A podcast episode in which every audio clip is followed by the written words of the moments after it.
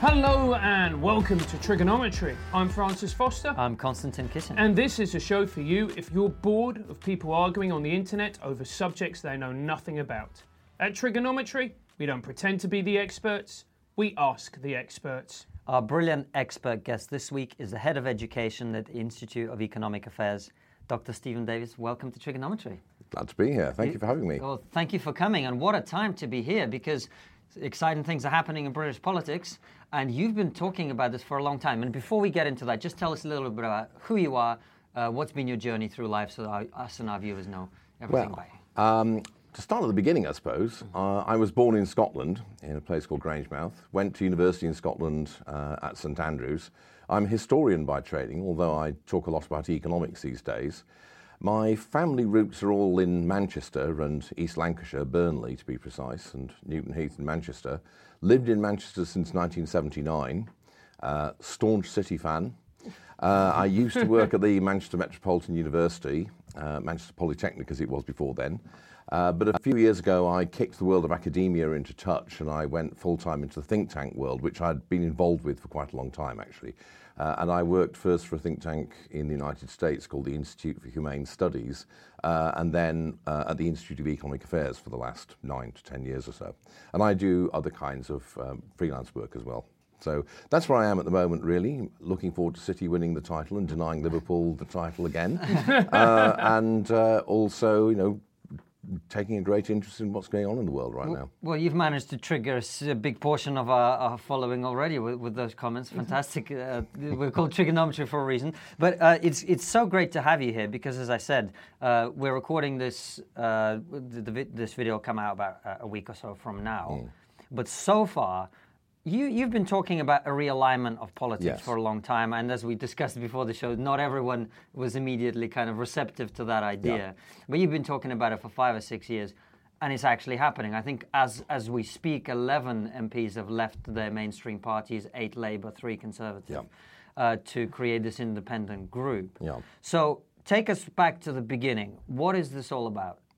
Well, there's you need to distinguish between the factional moves in Parliament, which are fascinating and interesting, but and on the one hand, and behind that, the underlying structural changes in politics, which is what I mean by realignment. Now, the way to understand that is this. At most times, lots of people have disagreements about all kinds of things. Uh, but what we don't ever do in any country is elect lots of individual politicians who then form shifting ad hoc coalitions around each particular issue as it arises. What you find instead is that there's always one issue, or maybe two, which are the aligning issue. People group into large political blocks or tribes depending on the view that they have of that one big issue. Now, that tribe that agrees on one side of that big issue will probably have lots of internal disagreements about other issues, but the, that's not, that doesn't matter because politics is aligned around the one big issue. So, for uh, the last 40, 50 years or so, the two big issues have been on the one hand, whether or not you favour free markets or state control of the economy, and on the other hand, whether or not you think that uh, the state has a role to play in enforcing moral rules. So, with that second issue, at one end of the poll, you could be John Stuart Mill, you think people should be allowed to do whatever they like with within almost no limits. At the other end, you could be, well, you could be like a former guest of yours, Peter Hitchens, who thinks that, you know, the state should be doing all kinds of things to stop people, you know, taking cannabis and various other kinds of things Peter doesn't approve of. Uh, so when you put those two... Well done getting that dig in. Well done. yeah. when you when you put those two axes together, you end up with four broad blocks of voters, and the split, which for the last 30 to 40 years has been between uh, one group who are pro-market but socially conservative, like U.S. Republicans, for example, and another group who are not exactly anti-market but pro-government intervention in the economy, but socially liberal, like US Democrats, for example. That's been the split. Now, my argument is that while the economic division is still there, the other division has changed. We're seeing a new division appearing in politics, and the division here is between nationalists and globalists, basically. It's between people who think that the nation state is a vital political institution and who favour traditional national identity, as opposed to people who think that Um, national identity is only one part of what you are, not necessarily the most important thing, uh, and that you need to move towards a world of more open borders, freer trade, freer movement, more supranational forms of government like the EU perhaps. And that's the emerging division, I think, in most um, countries. The problem we have in Britain, and indeed many other countries, is that our two big parties don't match up to that new division. The division between globalist and nationalist splits both of the two parties down the middle. And so what is happening is that, in fact, that real division out there in the public is now not yet reflected by the parties. But the parties are reorganizing themselves, if you will, to get more in line with this newly emerging division. That's what I mean by realignment. And one of the things you've talked about before you jump in, Francis, is that this is just the beginning. Yes. Uh, what's happening in party political terms within Britain is just the beginning. So uh, you've been predicting things for a while. You maybe didn't get as much credit as you deserve. How about you, you use this opportunity to make a bunch of other predictions so you Yeah. can then go, look, look, I was right all okay. along. I think what is going to happen is, is this. First of all, the defections we've seen to this independent group are only the start of a process. Uh, quite a lot more Labour MPs and a few more Conservative MPs are going to defect. This has probably been arranged and set up in advance, and I imagine that what you're going to see is a steady stream of defections. This is being done for media management purposes. It, it's to keep the story in the headlines over time. That's how it's actually organised. Are you saying politicians are behaving cynically? Oh, absolutely. absolutely. My word, perish the thought, eh? Well, yes, unfortunately so. Uh, so that's what is going to happen. Now, the, the context for all these splits in Parliament at the moment is that we can't have a general election because of the Fixed Term Parliament Act, which means that you need two thirds of MPs to vote for a general election.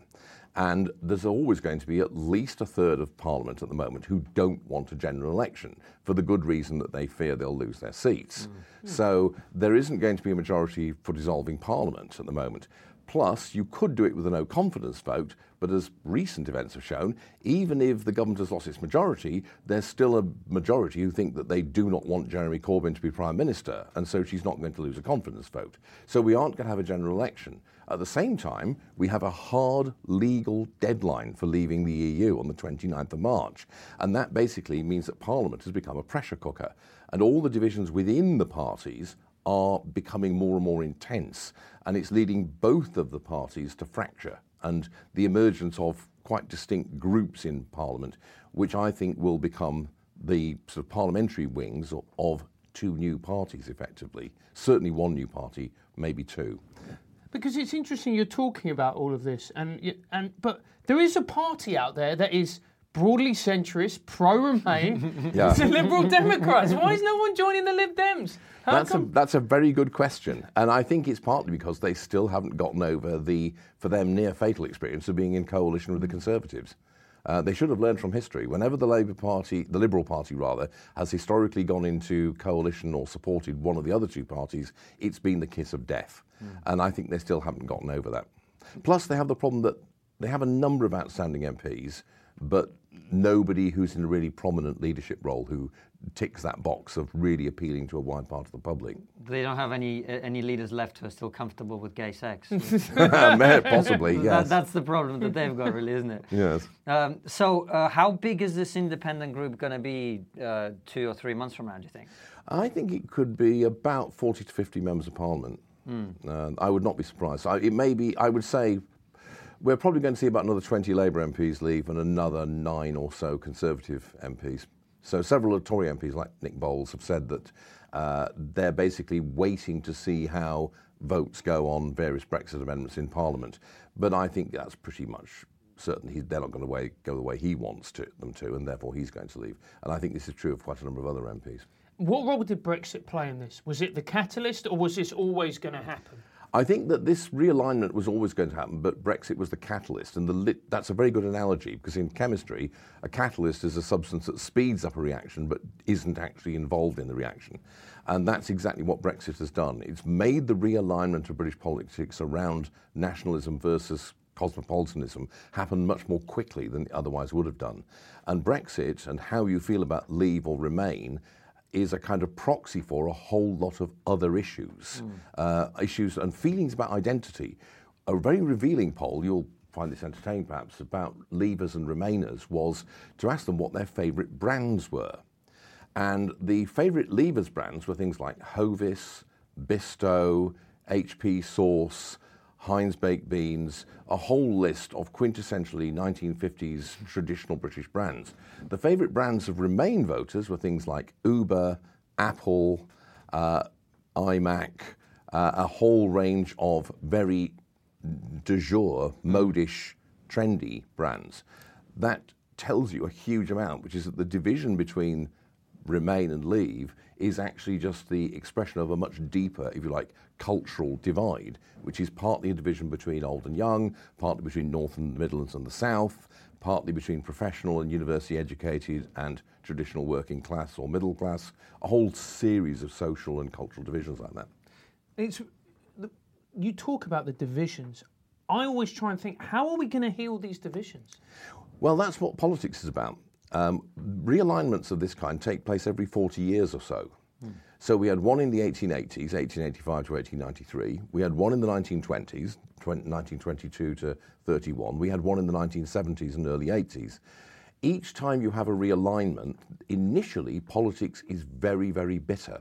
That's because the new issue is one that people have, it's fresh.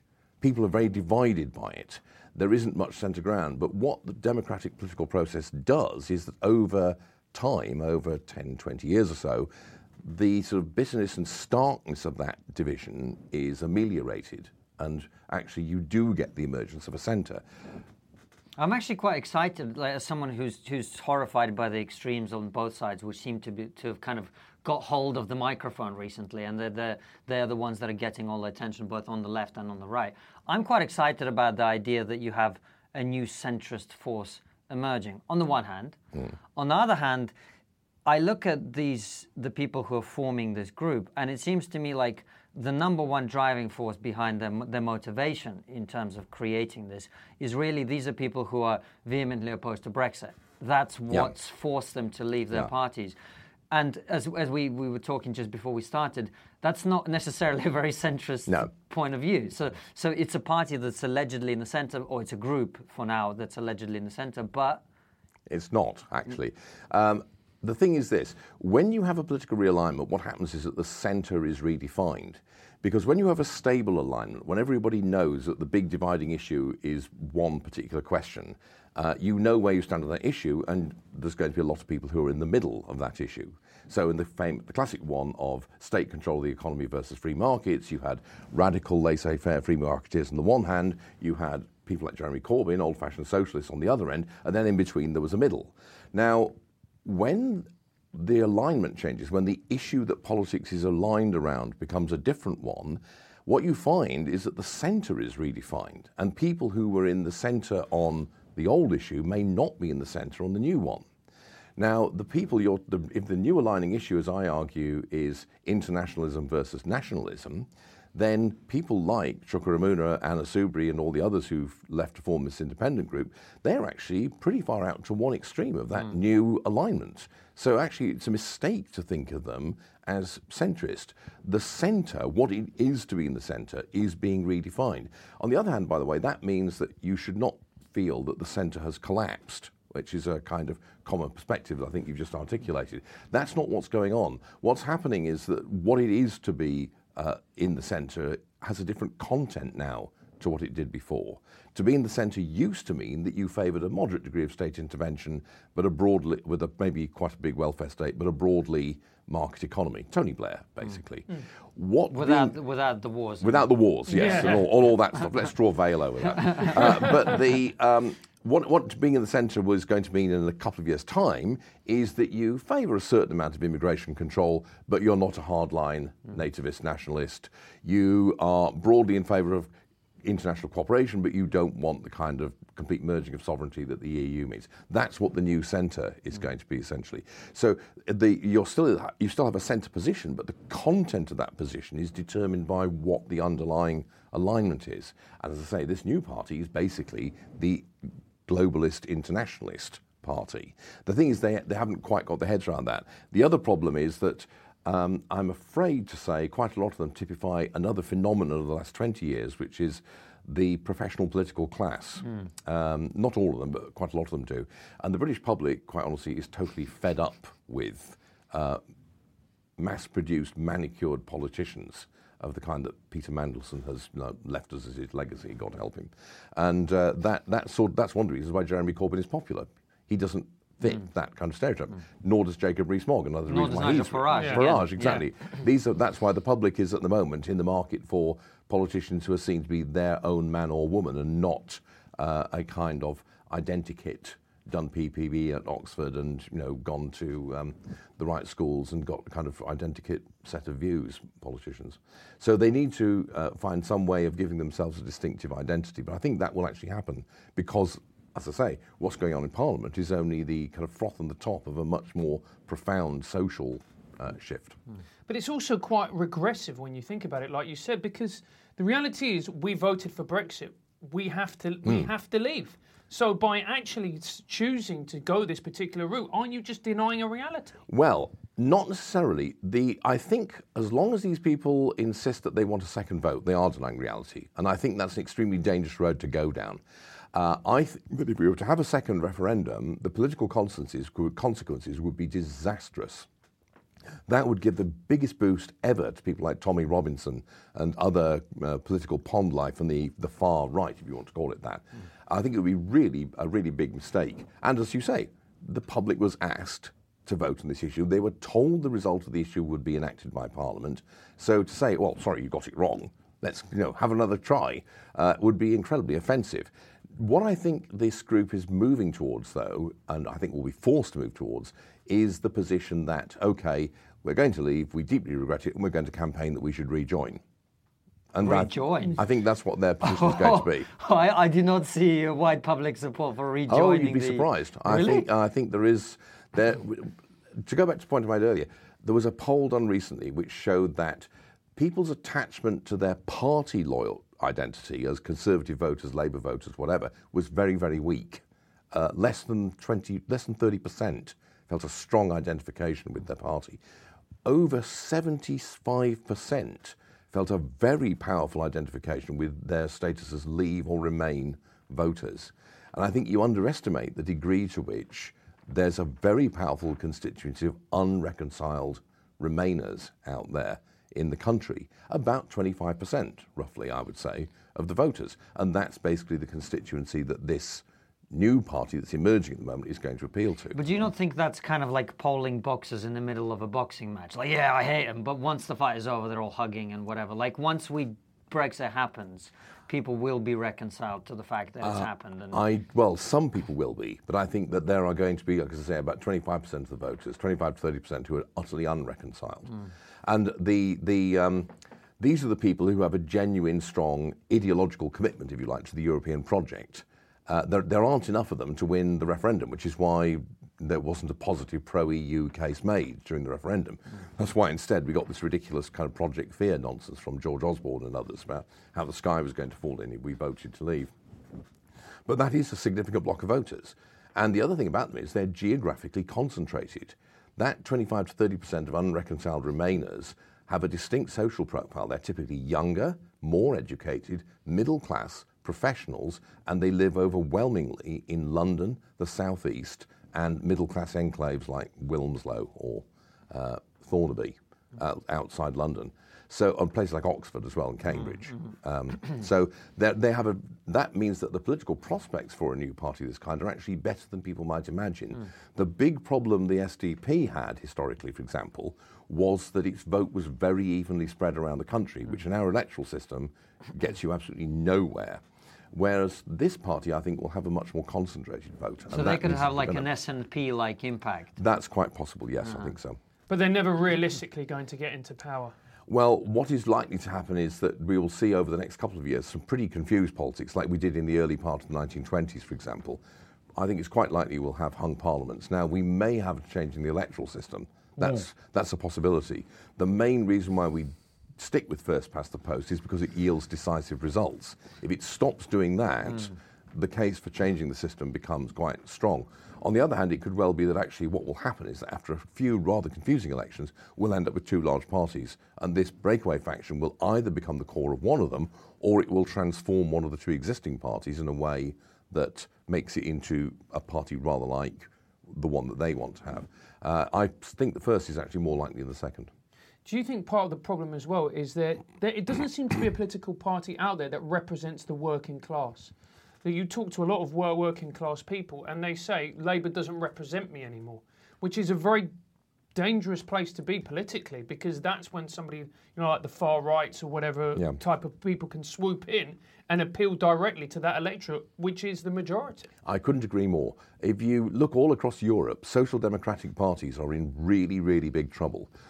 the Dutch Labour Party, for example, which is one of the dominant parties in Dutch politics from the 1900s onwards, at the last election in the Netherlands, they only got about 5% of the vote. A catastrophic collapse. The French Socialist Party is basically completely imploded. It hardly exists anymore. Hmm. And the reason is that social democratic left wing parties all over Europe now find that they are trying to appeal to two different kinds of voters traditional working class voters, their traditional core base, and on the other hand, the kind of people I was talking about young, green minded, environmentally conscious university graduates who are interested in a totally different agenda an agenda about what you might call left wing identity politics, supranationalism, cosmopolitanism. Now, those two blocks of voters agree about economics, but they don't agree about anything else. And the whole cultural politics of the kind of middle class post 1968 new left alienates those working class voters massively. And the danger, as we can see, say, in Germany, is that there, the SPD's working class voters, a lot of them have switched to the far right AFD party. And that's the risk uh, that could happen here. It could have happened with UKIP, except that UKIP you know, basically imploded and went up its own fundament, um, partly because it, it was full of um, you know, complete cranks and nut jobs, basically. but not to be, to be blunt about it. But you're right. If there's a block of about 30 to 35% of the population, uh, traditional working class communities in small towns, parts of the Midlands and north of England, who feel not only that they're not being represented, excuse me, but that they're being condescended to, hmm. talked down to, and despised hmm. by educated middle class elites hmm. in their own party, things could get really unpleasant. Well, that's what's been happening. That's what you're talking about, which Yeah. is, you know, uh, a labourer from Hull being talked down to by some vegan Corbynista. It's not going to go down Absolutely. well. That's not going to go down well at all. People will put up with a lot, but being patronised is something that really annoys most people. They're, they're just not going to take it. So, if you were Jeremy Corbyn, and whoa, whoa, you don't Oh, need God to insult forbid. our guest. Fucking hell. Jesus. so, i i but if you were a Labour leader, how would you try and unite these two tribes, or is it simply impossible? I think it's very difficult, almost impossible actually. What you would have to do is to really bang on all the time about economics, because that's the one subject that those two blocks of voters agree upon. And what you would have to do is seriously downplay the cultural leftism, the identity politics, the anti imperialism, which leads into anti Semitism in the current case in the Labour Party, uh, the sort of obsession with. Um, quite radical identity politics around you know things like gay rights and so on. Not that there's anything wrong with that, but the point is you shouldn't make that the, your your major theme. You should instead emphasise working class self-interest and traditional, very traditional left of centre economics, more Marx and less postmodernism, if you will. Uh, that's what you would need to do to try and keep those two blocks of voters on board. Uh, I do think though that it's very, very difficult. I have quite a lot of sympathy for Jeremy Corbyn. Actually, I think he's got a very difficult job. and obviously, the schism or the crack in between those two blocks is Brexit, because as we all know, a lot, Absolutely, yeah. a lot of white working class voters voted Brexit, and the other side Yeah. of them demonised them as racist and thick for doing it. Precisely. And if you look at the, that's an example of the cultural split I mentioned earlier. And if you look at the read papers like The Guardian, uh, the in-house paper, paper for Remainers, what they will constantly go on about is how 60 to 70% of Labour voters voted uh, Remain. Well, that is true. But the problem is those, the 30% who voted Leave are overwhelmingly Labour's traditional working class vote. And they're geographically very concentrated in small towns, the North and the Midlands, which is why a majority of Labour seats voted Leave. Often by massive margins. You know, you're talking about 70 to 80% Yeah. leave votes in places like Sunderland, South parts of South Yorkshire, parts of the West Midlands. So the fact that you've got a ton of Labour voters, mostly living in safe Tory seats, who voted Remain, uh, is not going to help you win the general election if you're identified as being the pro Remain party when all the great majority of your voters in actual Labour seats are strongly Leave. And that's where there's this huge cultural split, as you say, right down the middle of that existing Labour coalition. And I think trying to hold it together is almost certainly going to be, you know, impossible. Just as an aside as well, actually, I think even that is uh, underestimating the case because a, a lot of those traditional Labour voters they stopped voting for That's true. several elections. So Yeah. when they've come back into the system to vote in the referendum, by that point they weren't really Labour voters anymore. But actually, they are that base that you talk about. Yeah. So let, let's let's talk about identity politics and the direction Hmm. that that's going. What do you make of that? Well, I think at the moment what you're seeing is, is a big division between two. This is part of the new alignment. There's a big division between two different ways of conceiving of identity. One way has it that your identity is largely something that's given to you. You don't really choose to be what you are. It's determined by things like who your parents are, where you're born, where you live, where you grow up, a whole number of factors that ultimately you don't control. The contrary view is that your identity should, as far as possible, be self made, that you should, it should be what you have chosen to be. Now, you can see this most clearly in sexual identity. That, that's a kind of key point issue here. Where, on the one hand, you have people who say, well, basically, there's a kind of biological fact that you have no control over, that you're a man or a woman, and that's it. Uh, you have a sexual orientation, and that's it. On the other hand, there are people who say, well, no, actually, because of modern technology and for other reasons, this is actually a matter of choice. You choose to define what your sexual identity is, what kind of a person you are, what you are. And that's the division. It's a division between two different um, ways of conceiving or structuring your identity.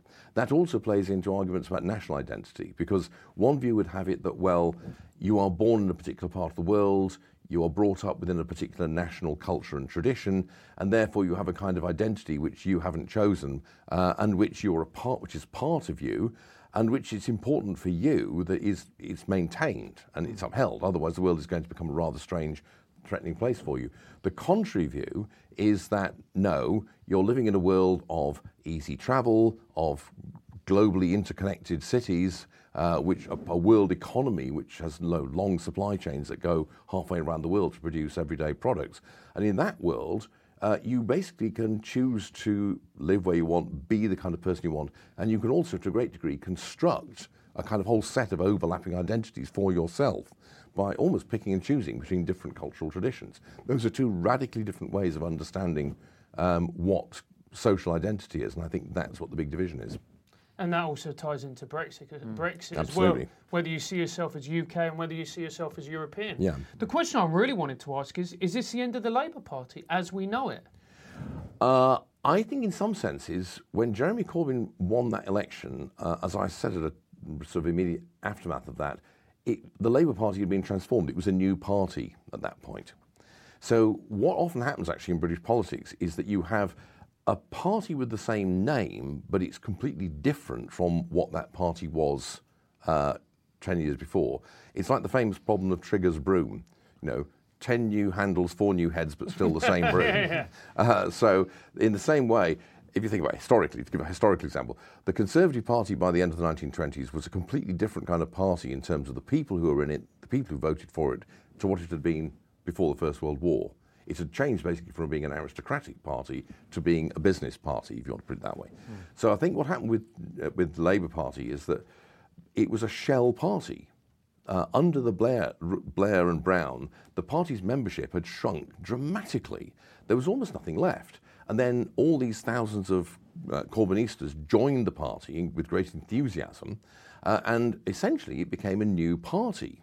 Now, the question is, what kind of party is that? And I think the issue, which is what we were alluding to a moment ago, is is it going to continue being a traditional working class party, or will it become a party of the radical populist left, like, say, Podemos in Spain, or maybe the Greens in Germany? Um, or Syriza in, in Greece, that kind of that kind of thing. Uh, I would have to say that uh, that's an open question because the, the other factor in this is the trades unions, who are still, of course, enormously powerful institutions in the Labour Party. And obviously, they represent the traditional working class aspect of it. However, the leadership of the trades unions has moved a long way away from those organisations' traditional working class roots.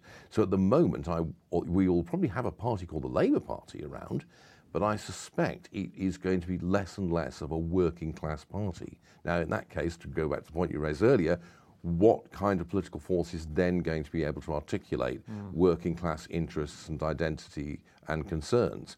Uh, and that could have a rather bad answer if we're not careful. So that for Tommy Robinson, that it's a very rich scene for him to plough. If if uh, i- i- if, if things don't work out, yes. The, fortunately, people like him are still largely not taken seriously or are discredited because of their association with thuggery and violence, which, not surprisingly, you know, puts a lot of people off. The danger is that somebody will arise who is uh, charismatic, persuasive, articulates the views and interests of a lot of people very effectively, but who doesn't have the kind of baggage that people like Tommy Robinson or the football lads or whatever they call themselves have. Football Lads Alliance. But Yeah. would you say the danger? But if someone came along who, you know, pe- we get a lot of shit actually for criticizing Tommy Robinson ourselves. You Yeah. know? Oh, I do, yeah. Yeah, well, yeah, you deserve it though. Uh, no, but um, you, we, but the, the issue with him is, uh, y- I've listened to his Oxford Union talk. He, he he explains a lot of things quite articulately, very well. But it's the association with violence and thuggery, as you Yeah. say, that that for us is a problem. Like a lot Yeah. of people want us to interview him, and we're like, well, he does say some things that are interesting Hmm. and that are valid. But that association is a problem for us, right? But but if someone was to come along and articulate the views and the needs and the interests of working class people up and down this country who was not violent, who wasn't coming from that background, what's wrong with that? Uh, actually, I don't think there is anything wrong with that. I mean, Yeah. I think what is But you said it was a yeah, I know. Well, okay, and in practice, let me rephrase phrase it or exp- expand it slightly. I think it is very dangerous to have a significant block of voters whose views, concerns, interests are not being articulated. Yes. That's very dangerous. yes. And one of the problems I think we've had in democratic politics in most developed countries over the last 30 years is the narrowing of the range of concerns and interests that are represented. Basically, if you're a university graduate and uh, have a certain set of views and you're working in certain areas of the economy, things are pretty good. Your views are being discussed. But for a lot of other people, it's not the case. That's very dangerous. Now, the question is given that, what form does the politics that represents those unrepresented, currently unrepresented interests take? So, if you like, in the past, working class interests were not represented at the end of the 19th century. So, there were two different routes that their representation took. One was to, for them to be represented by uh, radical but democratic parties like the Labour Party, parties that, you know, were not prepared to subvert civil liberties, were committed to preserving the main institutions of the democratic political process and the like. The other route, in, say, France, for example, was to go and vote for the Communist Party, a revolutionary party that, to put it mildly, was not interested in maintaining democratic norms or liberal rights. So when we are talking about an unrepresented uh, working class or a working class that feels itself to be unrepresented, which amounts to the same thing, the question is then what kind of politics comes along to express it? If it's a kind of politics which does articulate their concerns and interests, but combines that with a kind of radical revolutionary rhetoric or a commitment to violence and the destruction of their political opponents, that's extremely dangerous. Uh, on the other hand, if it is a kind of politics which says, look, here we have a set of views and concerns that are not being taken seriously. We think they should be taken seriously, but does so within what you might call the rules of the democratic system. Hmm. That can't help but be a good thing because it means that the people who disagree with those views or who have queries about them will at least have to take them seriously and engage with them. And that's right. Well, what happens. this is the thing. Well, can I just? No, we've been talking about this political figure. Maybe it's me because Yeah. I'm not, because I'm not as au fait with politics as everyone. But we're talking about this figure who has led a movement that is a little bit revolutionary, uh, addresses working class people's views. It's Nigel Farage, isn't it? That's what I was about to To say. some degree, yes, absolutely. Um, the only the problem that uh, I think Nigel Farage and his sort of like the, the element of UKIP he represented had was that he was articulating those concerns, but he also combined it with a kind of economic position, which personally I favour, but which was not going to, I think, appeal to um, the, the audience he was also uh, speaking for. Because I think the crucial thing is that you've got, if you think of there being a four way block, four quadrants really, you've, if the vertical axis up here is this whole question of identity that we're talking about, um, the other axis is how you feel about economics still. Mm. And so you've got, on the one hand, down here, a block of voters, largely working class, not entirely, who are both left wing on economics and nationalist or culturally traditionalist. Mm. Over here, you have a block of voters who share the cultural traditionalism, but who are much more free market or less mm. um, left of centre in economics. Now, up here, on the other hand, you've got on the one hand the kind of people that the independent group are appealing to, liberal cosmopolitans, broadly free market, very globalist, and up here you've got the far left, you've got Momentum and the Greens. Now, mm. the problem is that I think Nigel Farage is down in this quadrant, mm. and his economic view, his views on things like national identity, opposition to the EU, they appeal to those working class voters over here, but his economic views did not. The big gap in the market, if you will, is for a party that is um, left of centre in economics, uh, but traditionally nationalist, what I would call a national collectivist party. This is what the Front National in France is. That's mm. what Marine Le Pen has turned mm. it into. Um, and I think that that's the kind of big gap in the market, if you will. So and it's like a left wing Nigel Farage. Exactly. Yeah. Something like that. And isn't that what the Labour Party used to be? Indeed, up until, but it hasn't been that for a long time because I think what happened was from the 19, or as early as the 1960s perhaps, certainly from the 1980s onwards, the Labour Party became much less of a working class party in terms of its leadership anyway, and much more dominated by middle class professionals who tended to emphasise the social aspect of the uh, Labour Party's agenda rather than the economic aspect. And do you think a lot of this comes from politicians who are career politicians and their detachment from everyday people and their issues and the travails that they have and the difficulties that they face? To some degree, but I think that's a phenomenon really of the last 15, no more than 20 years, uh, career politicians of that kind, the political class, as I, I referred to earlier. I think what, what you've got with our MPs are in a better position actually than MP or politicians in many other countries because they represent particular geographical constituencies and because every week they have to go and do surgeries and they actually come into contact with voters on a much more direct basis, I think, than politicians in, say, France or Germany or Italy do. Uh, so th- there's, there's a constant sort of feedback mechanism there. The problem is, though, that to get a nomination to advance within the party machinery to get to the point where you get a winnable seat, you have to become one of these professional politicians. Didn't used to be the case. There used to be lots of ways in which you could get into politics. You could do it through being in the law or business, particularly in the Conservative Party. You could do it through being a trade union official or activist in the Labour Party. Both parties took people from the military and other mm. professions. That's no longer the case. You can only become an MP by going through a very strictly structured career route, which involves having n- no proper job, or what most people regard as a proper job, uh, going to a very limited number of academic institutions during your academic career, uh, and basically studying a pretty limited range of topics. The number of people who've done PPE at Oxford uh, or in Parliament is remarkable. And the result is, therefore, an extremely narrow basis. Now, having then got into Parliament, that process I described means they're then made to realise that maybe the world they've been working in for uh, nine, ten years or so is not the whole of the world. But the problem is that's what they are. And so I think, yes, that is a problem. And do you think, given that you've talked about the fact that we're going to get possibly a few hung parliaments and that lack of decisiveness that we, we crave from the first past the post system, do you think we need PR? Do you think we need proportional representation? Is it a good um, thing for I think, country? I think I, I would support some kinds of PR, but not others, basically. I would be totally against any kind of proportional representation that relied on a list system, because that would give even more power to party bureaucracies. Uh, so, if anyone is not familiar with that, Steve, just break it down. Okay. In many countries like the Netherlands, for example, or Israel, which is the most extreme case, you just vote for a party, and the party has a list of candidates.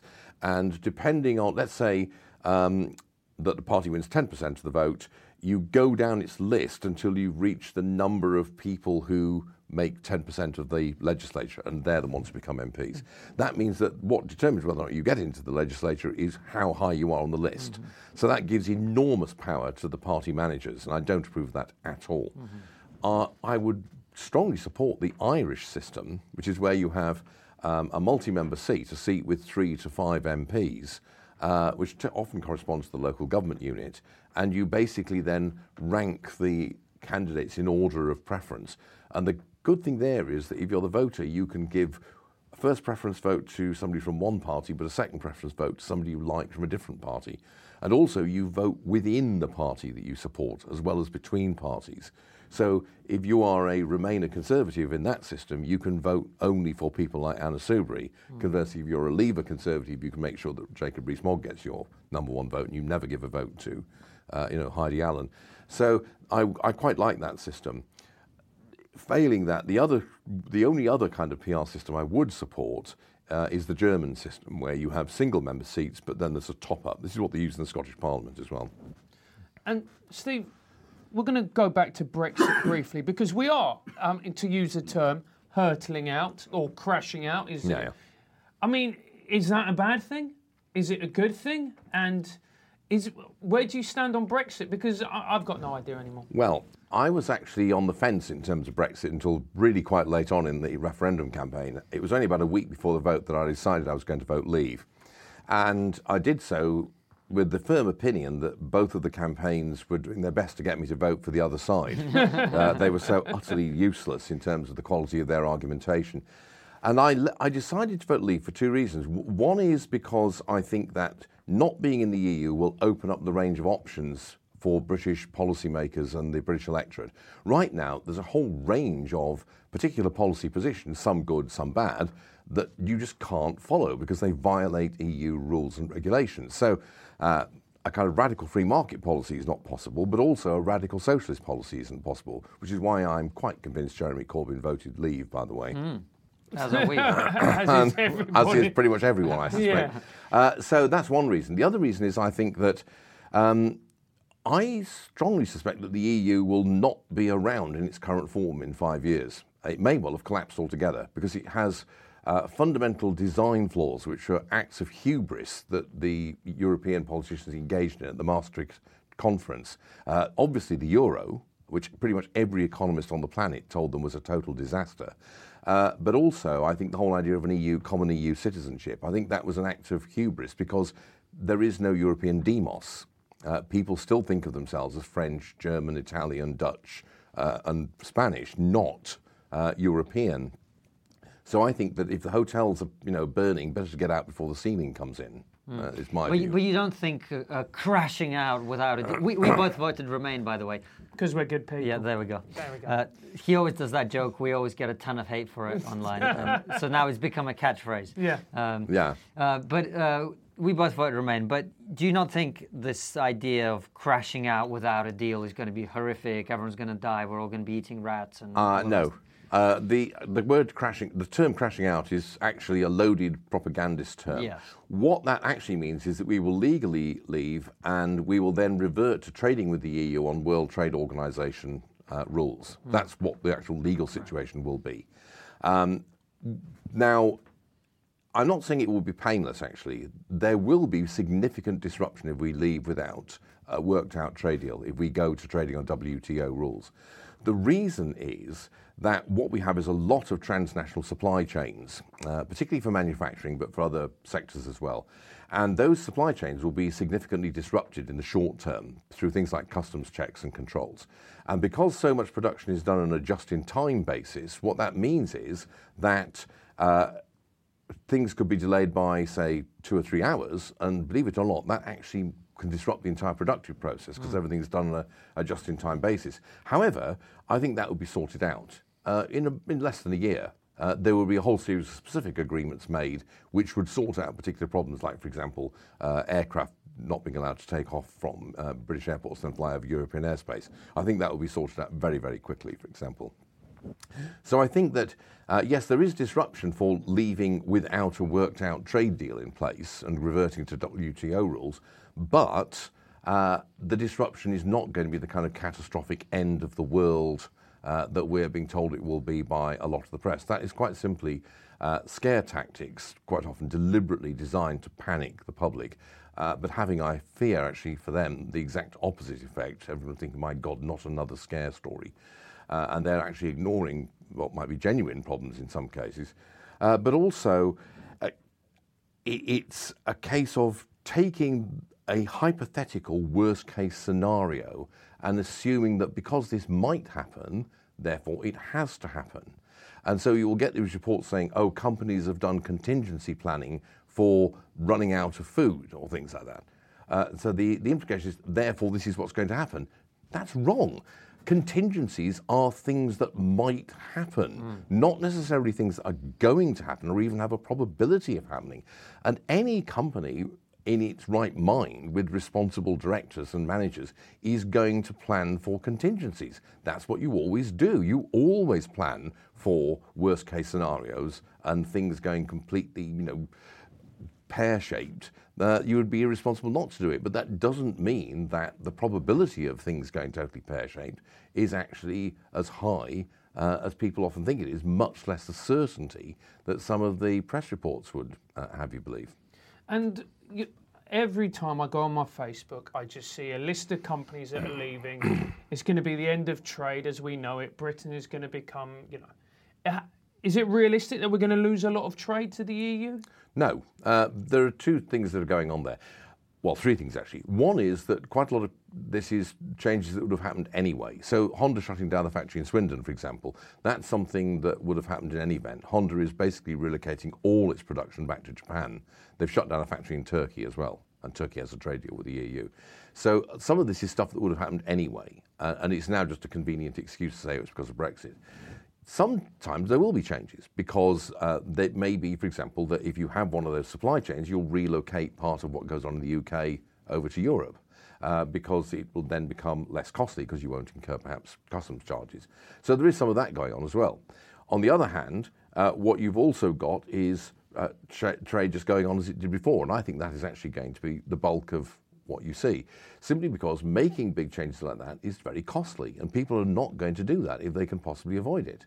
Uh, plus, the EU exports a very large amount to us. We are uh, we have been running a very large trade deficit with the EU, basically with Germany, uh, for most of the last 20 years, uh, and it's been getting uh, worse and worse in the sense we are selling less and less to the EU.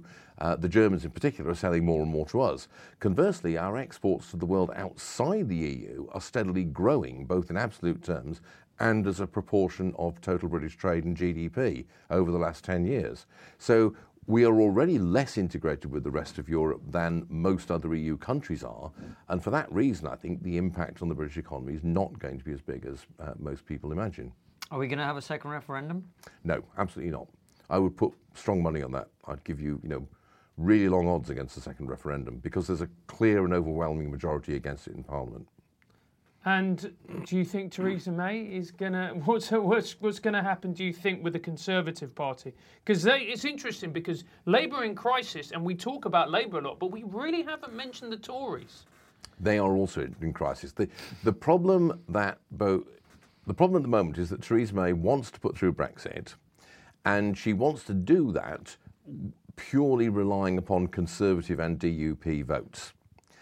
She knows that if she puts through a deal which involves making a deal with the Labour Party, because of the terms that Labour MPs would insist on, which involves being in the customs union, um, it would provoke an enormous split in her own party. Basically, if she reached out to Jeremy Corbyn or beyond him Labour backbenchers and she made a deal, probably Norway Plus, as it's often called, uh, going in the European Economic Area, remaining in the uh, free uh, free trade area, uh, then about all of the ERG, about a third of the party would walk out.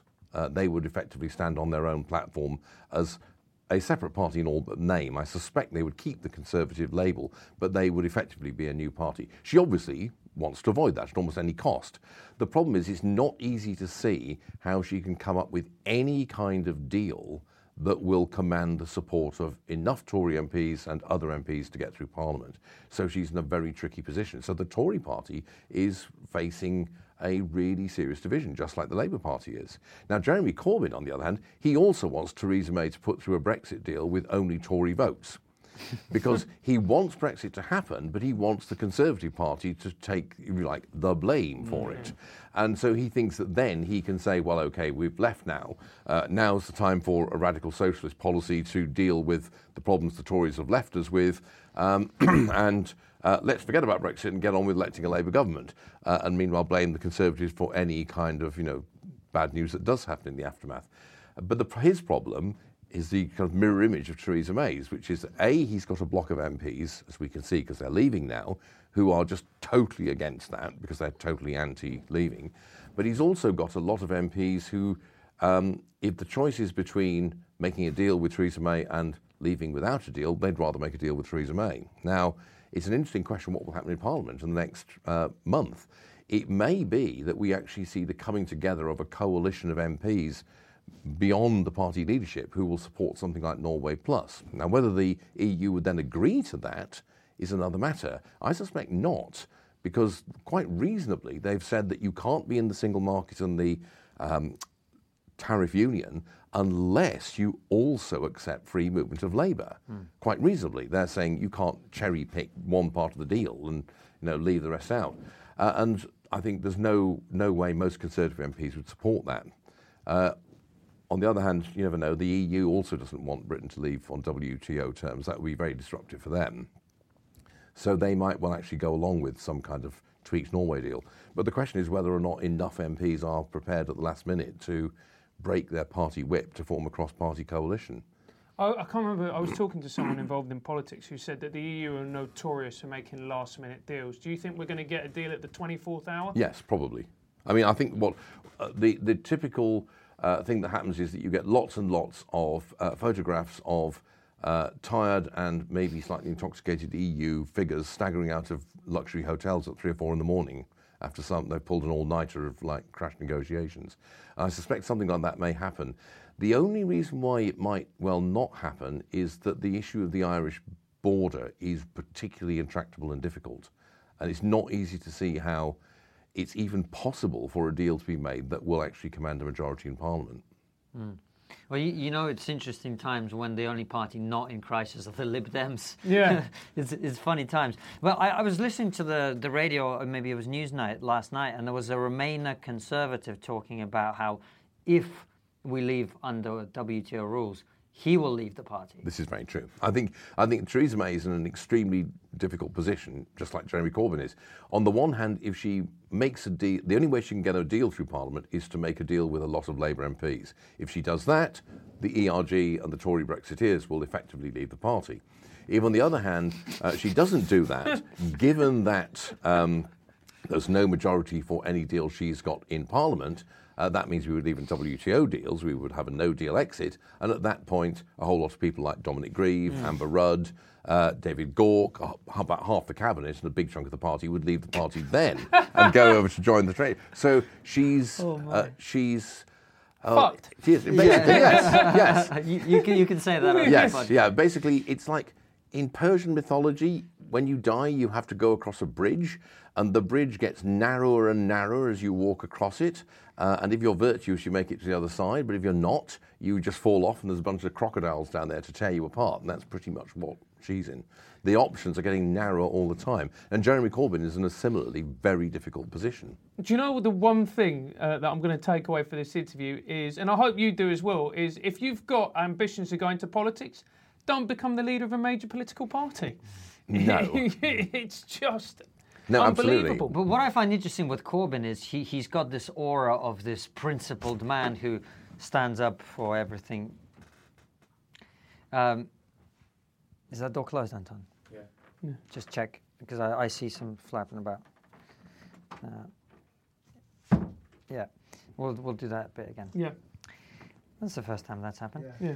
Um, so what I find interesting with Corbyn, though, is that this this guy came to, to, to lead the Labour Party under this aura of being principled and honest and speaking truth to power and saying it like it is. Hmm. and as you say, he probably voted leave and isn't admitting it. He, he's hedging his bets. He's trying to get the Conservatives to put through Brexit, which is what he wants to happen, hmm. Under the guise that he doesn't want it to happen. And it, it kind of puts into question his whole status as this honest, truth speaking guy, doesn't it? Well, uh, the point is, he's doing his job. I mean, his job is to hold the Labour Party's electoral coalition together and, if possible, to use that electoral coalition to gain power and have a Labour government. Now, uh, everything he does makes sense in that light. Uh, if he comes out and says, "Well, actually, I think you know we should leave uh, the EU because that would make a more radical economic policy possible," which is almost certainly his view, he's come pretty close to saying that. Uh, of course, a, a huge chunk of the Labour Party's MPs and his membership would I would love him to do that. total fit, and the party would disintegrate. I would love that so he much. wouldn't win power. On the other hand, if he comes out ardently for pro-Remain, as people like Polly Toynbee and the Guardian want him to do, uh, and campaigns to stay in or have a referendum, then he would lose a whole ton of seats in the north of England and a whole bunch of working-class voters to the Conservatives or even a Renaissance UKIP. Uh, so he can't do that. So he's basically doing what he has to do to do his job, and that's what politicians' job is about. The idea that you can just say whatever you like in politics is extremely naive. Anyone who's actually gone into politics should realise uh, there's no point in being in politics if you don't actually get into power. Uh, and so obviously you have principles and you don't compromise them totally, but at the same time you can't simply say uh, openly what you think all the time. You have to do things that will keep together the electoral coalition you need to win power. Well, I think that's a great place to end it, really. And um, uh, the way we end every interview is always the same. Uh, it's the same question. Uh, Stephen, what's the one thing that we're not talking about as a society or maybe in politics that we really need to be talking about? uh, what a terrible idea meritocracy is. Uh, everybody at the moment seems to think that meritocracy is a great idea, it's the way to go, it's one of those unexamined uh, beliefs that nobody really questions or challenges. I think it's one of the worst ideas ever. Uh, and it has destroyed uh, education in this country. And I think a lot of the argument we have about education at both higher education level and school level uh, is really beside the point because the real problem, the thing that is destroying education as an activity, is that we use formal education as the way to decide who gets high paid, high status jobs. And this has had so many bad consequences, I hardly know where to start.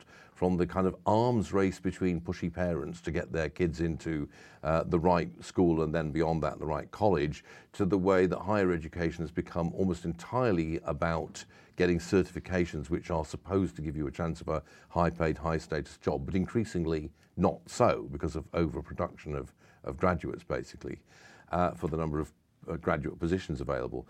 And so I think that's a really bad idea, but it has not been subject to any kind of serious criticism. Oh, hold on. So let, just to, just for clarification, uh, when I think of meritocracy, I think of the best person for the job gets the job. The the, the, the most intelligent, capable, skilled, whatever, gets the position, gets the promotion, gets the advancement. Yeah. Right. That is, that is now, who would be against that? But that Well, is you not, apparently. No, no, but that's not what Um, yeah, meritocracy that- actually why I wanted is. to That's not actually what it actually is. Yeah. There are two. Th- there are two sort of other aspects to meritocracy. One is the idea that the way you determine who the best person for the job is is by formal academic qualifications. Ah, okay. That's highly questionable, to put it mildly. But the really deep problem is that the uh, under unexamined and implicit assumption is that certain kinds of work, certain kinds of job, are better, more meritorious, more valuable, uh, more worthwhile than others. And what you do not want to do at any cost is to be doing a job that is not meritorious, worthwhile, valuable, and high status. Uh, and I think that is an outrageous idea and wrong on so many levels uh, that I, I don't know where to start. My view, very strong view, is that all kinds of work have equal dignity and are equally valuable. That doesn't mean they're going to be paid the same. For economic reasons, they won't be. But it does mean that all kinds of work should attract equal social status. And the idea that some kinds of work should have a higher social status and you then allocate them through this uh, supposedly meritocratic system of examinations and certification, I think that's a disgraceful idea. Well, we will leave it there. Uh, Dr. Stephen Davies, thank you very much for coming on. You're on Twitter at Uh, Steve365. Steve Three. We'll put that in the video. As always, follow us at TriggerPod on all the social media. Subscribe to the YouTube channel. Click that bell next to the subscribe button, and give us a review on iTunes. Thank you very much, and we will see you very soon. Take care, guys. Thank you very much, and thanks for watching. Bye bye.